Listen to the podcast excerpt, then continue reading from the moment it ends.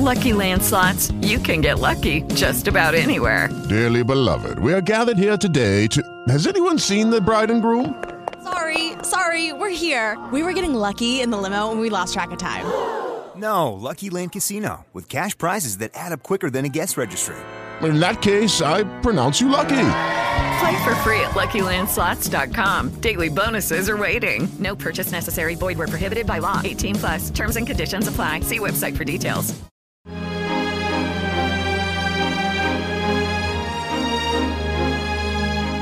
Circolo culturale tolkieniano di Paolo Nardi.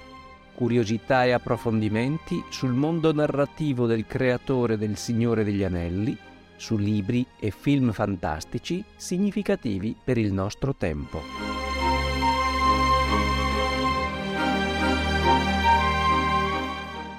Cosa dire di Harry Potter che non è ancora stato detto? Beh, ci proverò parlando del primo capitolo della saga, Harry Potter e la pietra filosofale. Da me affrontato, ormai da grande, non certo da bambino, dopo anni da babbano convinto.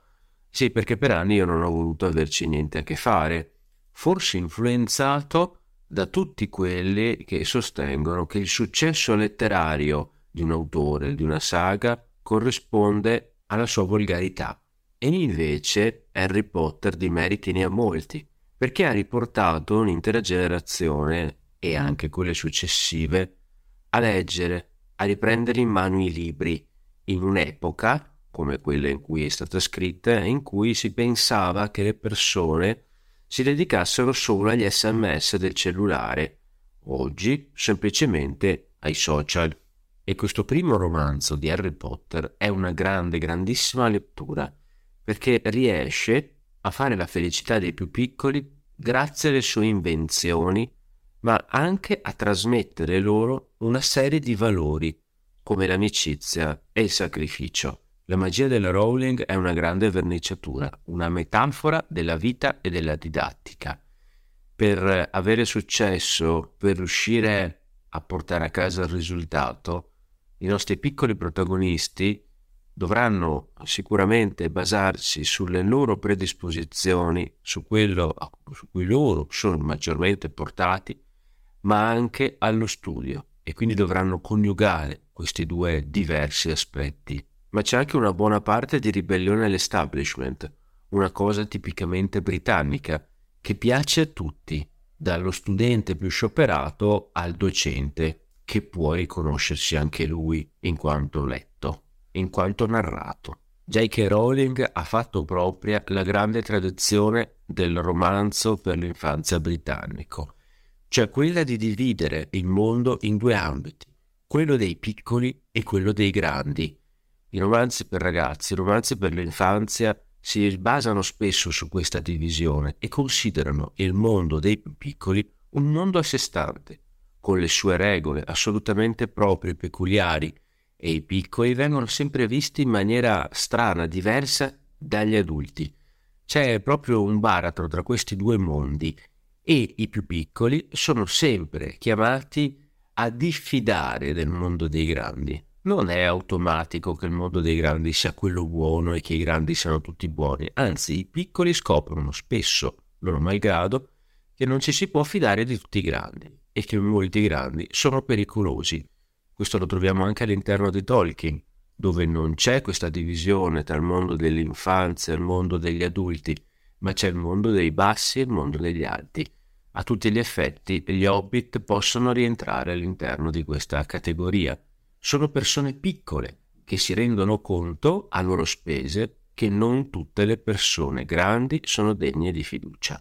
Parlando di Harry Potter, poi è inevitabile non affrontare uno dei grandi problemi che ne limita la portata e ne affligge sempre il successo, cioè quello delle accuse di stregoneria, di magia, di satanismo che continuano a essergli appiccicate soprattutto grazie all'opera dei fondamentalisti religiosi americani. E credetemi, è una cosa che riguarda anche noi in Italia. Io stesso ancora oggi sento continuamente persone che si rifiutano di avere a che fare con Harry Potter o condannano una libreria che tiene i libri di Harry Potter perché Harry Potter è satanico, perché padre Amort, l'esorcista, ha detto che chi legge Harry Potter cade in una setta satanica.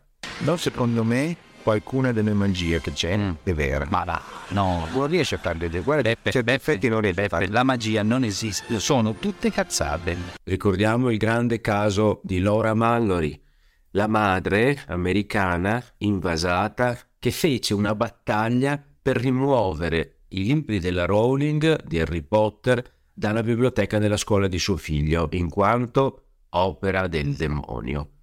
La stessa Laura Mallory eh, ammise candidamente di non aver mai letto i libri della Rowling. Ma le critiche sono arrivate su Harry Potter anche da parte cattolica. Basti ricordare lo scrittore canadese Michael O'Brien, che io conosco anche direttamente in quanto ho curato la sua pubblicazione di qualche libro, come L'inviato, Apocalisse, Il diario della peste. Michael O'Brien, famoso per aver scritto il bestseller thriller fantapocalittico eh, Il nemico, sostiene che Harry Potter sia la prova del paganesimo e dell'ognosticismo nichilista dei nostri tempi. E non è l'unico, dal momento che anche Gabriele Cubi, tedesca, dice che l'opera della Rowling può traviare i più piccoli dall'insegnamento della corretta dottrina cattolica. E molti si sono fatti forti di una lettera in cui lo stesso Ratzinger, Benedetto XVI, ha dimostrato apprezzamento nei confronti del lavoro della QB, come se quella di Benedetto XVI fosse stata una posizione magisteriale, cosa che non è affatto. Non è automatico che essere cattolici significa odiare Harry Potter. Io stesso sono cattolico e non odio Harry Potter e non lo ritengo uno strumento del demonio o una cosa in grado di traviare le persone.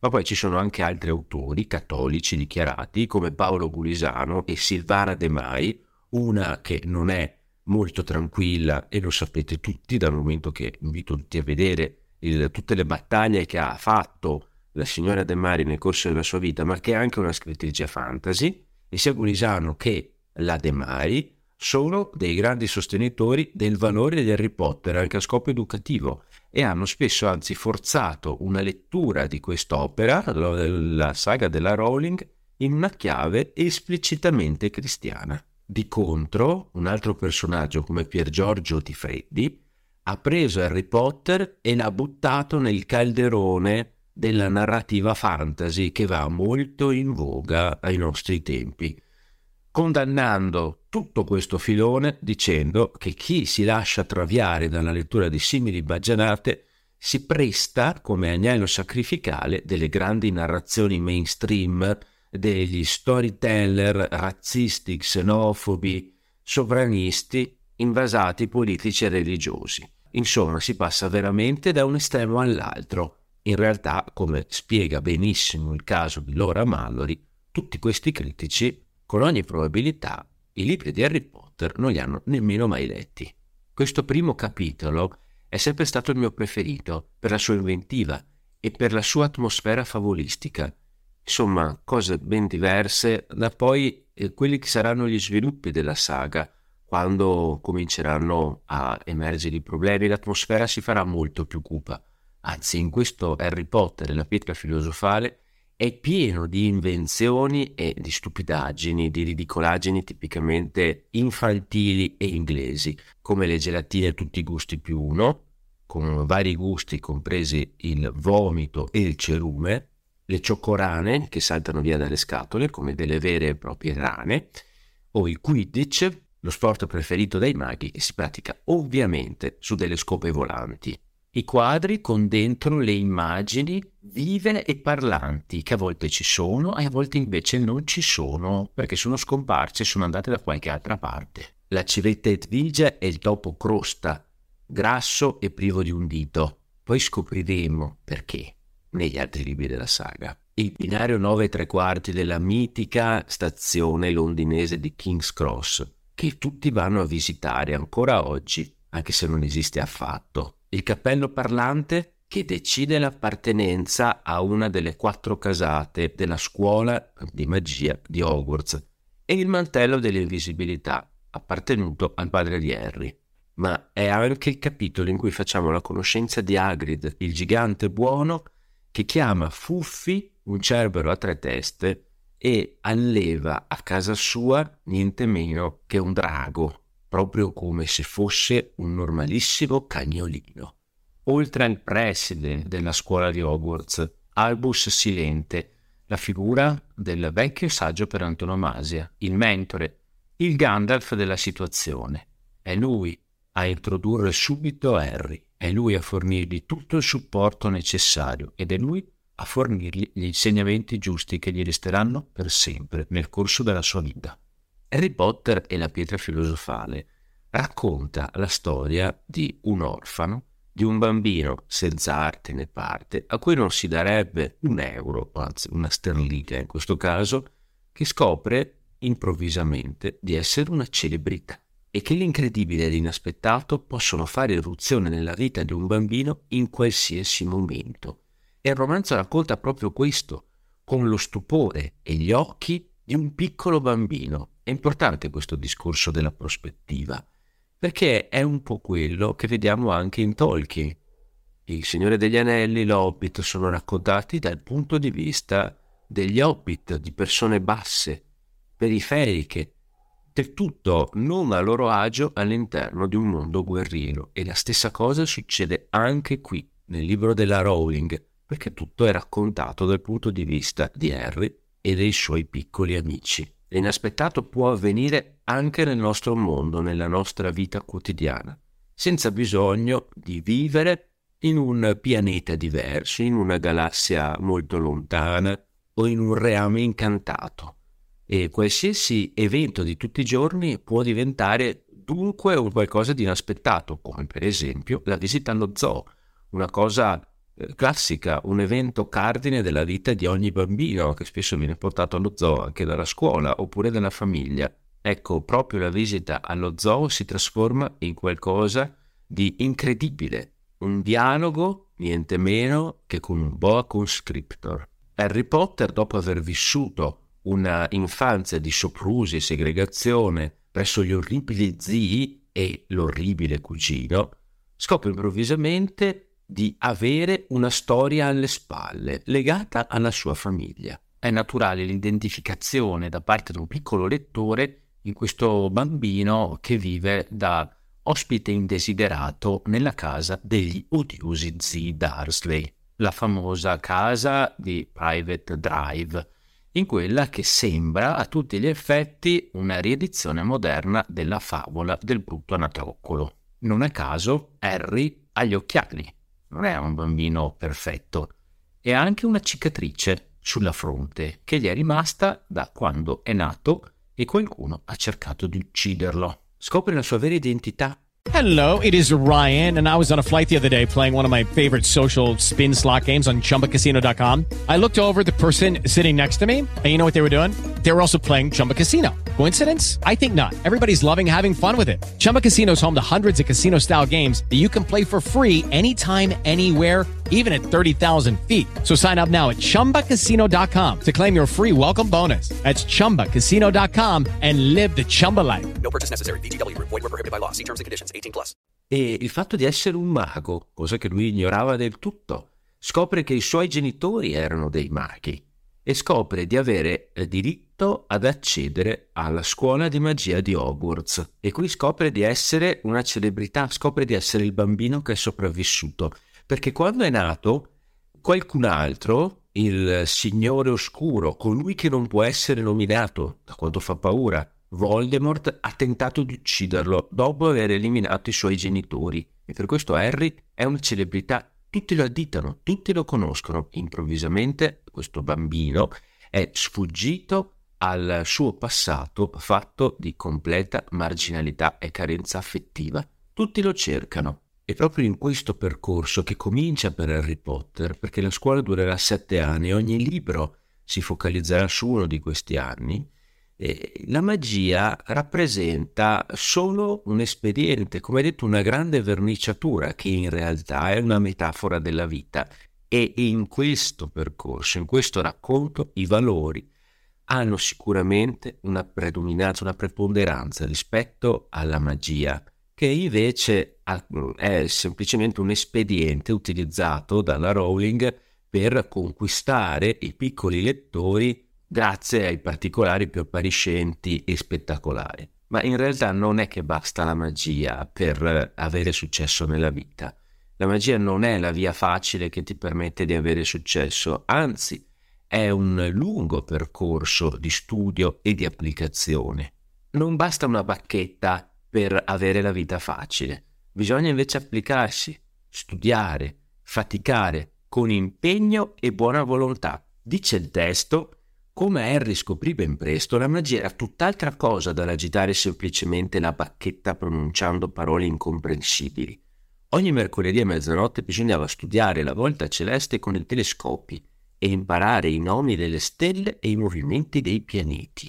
Anche qui la magia è studio, è applicazione, è sapere la formula giusta al momento giusto e soprattutto non si può fare della magia quello che si vuole. La magia deve essere sempre vincolata a dei valori, dei valori educativi, a dei valori eh, umani, tanto che eh, spesso si può utilizzare la magia anche a scopi sbagliati, scopi personali, egoistici, che eh, sono una sopraffazione nei confronti degli altri. E questo lo vedremo in tutti e sette i capitoli della saga. La magia deve essere essa stessa occultata e non bisogna farla percepire ai barbari. Il mondo, così ideato dalla Rowling, si divide in due categorie di persone, i maghi e i babbani, cioè coloro che non hanno poteri magici, e non bisogna in alcun modo rivelare ai babbani l'esistenza della magia. Lo spiega Hagrid al piccolo Harry, esiste addirittura un ministero della magia, che serve a non far sapere ai babbani che in giro per il paese ci sono ancora streghe e maghi. Un altro aspetto importantissimo è che sin da questo primo capitolo della saga Harry Potter e la pietra filosofale è presente il tema della morte, cioè uno dei temi eh, che tutti invece tendono a ignorare nel nostro mondo, il tema della morte, che riguarda tutti, grandi e piccoli, e anche i bambini, eh, anche il mondo dell'infanzia si trova ad avere a che fare con questo tema della morte. E la Rowling non lo nega affatto, anzi ce lo schiaffa in faccia, sin dalle prime pagine, con la morte dei genitori di Harry. E questa morte si collega al tema del sacrificio, al sacrificio della madre di Harry che muore per tentare di salvare suo figlio. E il sacrificio lo stesso che troviamo alla fine del libro nella partita a scacchi, in cui Ron e Hermione si sacrificano durante questa partita a scacchi per dare l'opportunità a Harry di continuare nella sua missione insieme all'invito a disprezzare ricchezza e immortalità, che come spiega il mentore Albus Silente, sono le due cose che la maggior parte degli esseri umani desidera più di ogni altra, ma il guaio è che le persone hanno una particolare abilità nello scegliere proprio le cose peggiori per loro. E infatti tutto questo è ben rappresentato dalla pietra filosofale, questo oggetto mitico di cui andavano a caccia gli alchimisti che doveva assicurare a chi la possedeva sia le ricchezze sia l'immortalità.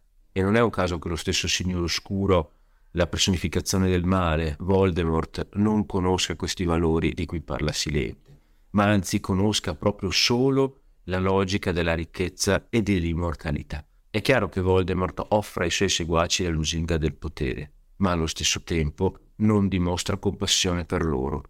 E invece eh, le persone di Hogwarts sono chiamate a dimostrare la compassione nei confronti degli altri. Ed è questo il principale insegnamento che Harry Potter riceve a Hogwarts, dove per il resto, a parte la fama per essere sopravvissuto all'attacco di Hogwarts, in realtà eh, Harry dimostra di essere una persona abbastanza normale, uno studente normale, con i suoi dubbi e le sue paure, sempre alle prese con il sospetto che si sia trattato solo di un malinteso di essere buttato fuori in ogni momento, di non essere all'altezza. E per di più Harry Potter si trova ad avere a che fare con delle gang di bulletti. È presente anche il tema del bullismo e questo lo vediamo con un curioso parallelo tra la gang dell'odioso cugino Dudley, mentre è ancora degli zii, e invece la gang di Draco Malfoy in quella di Hogwarts. Uno di quei bambini per cui viene da stringere la mano a Re Erode per la sua strage degli innocenti. La trama vedrà il nostro piccolo eroe, in compagnia dei suoi amici Hermione e Ron, fronteggiare la minaccia sempre viva di colui che non può essere nominato, il malvagio Voldemort, che intende tornare e vuole impossessarsi della pietra filosofale, che è custodita nei sotterranei da un cane a tre teste. E proprio la lotta e l'accesso alla camera dove è custodita la pietra filosofale è la parte migliore dell'opera, tra pozioni, demoni a due facce, e il sangue di unicorno che permette a Voldemort di vivere sul corpo di qualcun altro come parassita. Ogni prova che Harry e i suoi amici si trovano ad affrontare è di fatto la realizzazione di uno degli insegnamenti dei professori all'interno del loro corso scolastico, cioè i nostri eroi per riuscire a passare una prova devono mettere in pratica esattamente quello che hanno imparato sui banchi di scuola. Questo è sicuramente un grande insegnamento a proposito dell'insegnamento e di cosa la scuola può, potrebbe dare. Particolarmente interessante si rivela la descrizione che la Rowling fa del professor Beans, il docente di storia della magia, che è a tutti gli effetti un fantasma. Ed è assolutamente singolare. La Rowling scrive infatti Indubbiamente la lezione più noiosa è la storia della magia, l'unico corso tenuto da un fantasma. Il professor Beans era già molto, molto vecchio quando si era addormentato davanti al camino della sala professori e la mattina dopo, alzatosi per andare a fare lezione, aveva lasciato dietro di sé il suo corpo. Beans parlava senza posa con voce monotona, mentre i ragazzi scribacchiavano nomi e date confondendo Emerick il maligno e Ulrich Testamatta. Una materia fondamentale come storia della magia è rappresentata e percepita da tutti gli studenti come una materia noiosa, esattamente come una qualsiasi materia importante ai nostri giorni a scuola. Avvertita così dagli studenti, ma per di più insegnata da un professore che è talmente disinteressato al mondo reale, al mondo fisico, da non essersi nemmeno reso conto di essere morto. Tipica rappresentazione dell'erudito che insegna la propria materia come fredda, piatta e minuziosa successione di eventi che non hanno alcun significato per chi sta ad ascoltare. E anzi, tutti questi insegnamenti si riveleranno fondamentali non solo per questo libro, ma per tutti gli altri capitoli della saga. Storia della magia è una delle discipline più importanti per capire cosa è successo a Hogwarts nel passato e quali sono le ragioni della situazione presente. C'è un altro aspetto davvero singolare all'interno del mondo creato dalla Rowling in quelle di Hogwarts e mi riferisco al cappello parlante. Il cappello parlante suggerisce ad Harry che in fondo potrebbe entrare in qualsiasi delle quattro casate di Hogwarts e gli suggerisce di entrare anche in Serpe Verde, che è la casata che viene avvertita come nemica dalla casata di Grifondoro, quella dove Harry Potter vuole entrare, dove genericamente finiscono tutti coloro che hanno il cuore ardimentoso e che fanno da protagonisti all'interno della vicenda. In pratica, se si possiedono degli attributi negativi, si viene spediti dal cappello parlante all'interno della casata di Serpeverde, come se ci fosse una sorta di predestinazione che condanna determinate persone a fare da cattivi all'interno della vicenda. C'è anche da dire che la casante di Serpeverde fa parte fondamentale della scuola di Hogwarts, quindi è una delle componenti della scuola e non è detto che tutti quelli che ci finiscano dentro siano cattivi, anzi ci sarà del buono anche in loro, ci saranno delle qualità che saranno utili per il proseguo della storia. Che la Rowling abbia voluto inserire anche il male all'interno del suo percorso formativo e didattico oppure che abbia voluto dire che anche il male può essere utile se convogliato in maniera giusta per la vittoria del bene. Forse più semplicemente la Rowling ha voluto creare anche un antagonista all'interno della stessa scuola, perché ogni storia che si rispetti deve avere un antagonista, in questo caso è Draco Malfoy, insieme ai suoi sgherri appartenenti alla casata di Serpeverde, mortale nemica di Grifondoro. E lo scontro tra queste casate è eh, simboleggiato anche dal torneo di queste casate all'interno dell'anno scolastico. Ogni risposta, ogni traguardo, ogni vittoria comporta un punteggio. Alla fine dell'anno chi ha più punti vince. È singolare e importantissimo l'episodio dello specchio delle Emarb, o meglio lo specchio delle Brame. Brame che diventa Emarb perché letto a specchio, lo stesso nome riflette il fatto di essere uno specchio. È uno specchio magico, uno specchio molto strano, che non mostra il volto della persona che ci si specchia dentro, ma mostra i suoi più profondi desideri. Per esempio Harry, che non ha mai conosciuto i genitori, li vede dentro, mentre Ron, che è sempre stato marginalizzato all'interno della sua famiglia molto numerosa, eh, vede nello specchio di essere il migliore della scuola. Lo specchio rivela precisamente che cosa si ha nel cuore. Non serve a niente rifugiarsi nei sogni e dimenticarsi di vivere, spiega il saggio silente. Non si può passare la vita a guardare in uno specchio che cosa si ha nel cuore.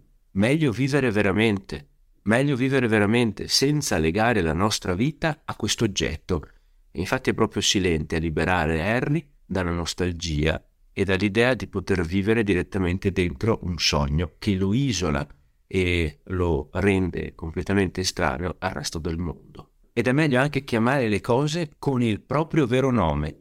È bellissimo il particolare che Harry Potter, ogni volta che dica Voldemort, le altre persone impazziscono e non zittiscono perché non bisogna nominare il nome di colui che non deve essere nominato perché è troppo cattivo. Il male non deve essere evocato e invece Silente spiega a Harry che bisogna chiamare le cose con il proprio vero nome. La paura del nome non fa che aumentare la paura della cosa stessa. Non bisogna avere reticenze, non bisogna negare la realtà. Chiamare il male con il proprio vero nome. È esattamente l'opposto di quello che fanno gli odiosi zii di Harry, lo zio Harry e la zia Petulia, i Dursley, coloro che sono immersi nel più bieco conformismo e che non chiamano le cose con il loro vero nome, anzi sono così stolidi e conformisti da risultare ottusi, orgogliosi di affermare di essere perfettamente normali.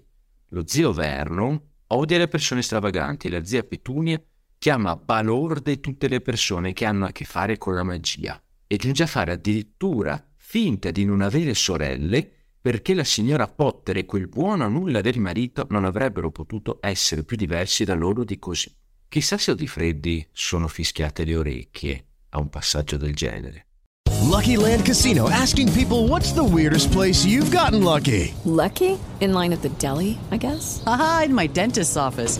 More than once, actually. Do I have to say? Yes, you do. In the car before my kids' PTA meeting. Really? Yes. Excuse me, what's the weirdest place you've gotten lucky? I never win and tell. Well, there you have it. You can get lucky anywhere playing at LuckyLandSlots.com. Play for free right now. Are you feeling lucky? No purchase necessary. Void where prohibited by law. 18 plus. Terms and conditions apply. See website for details.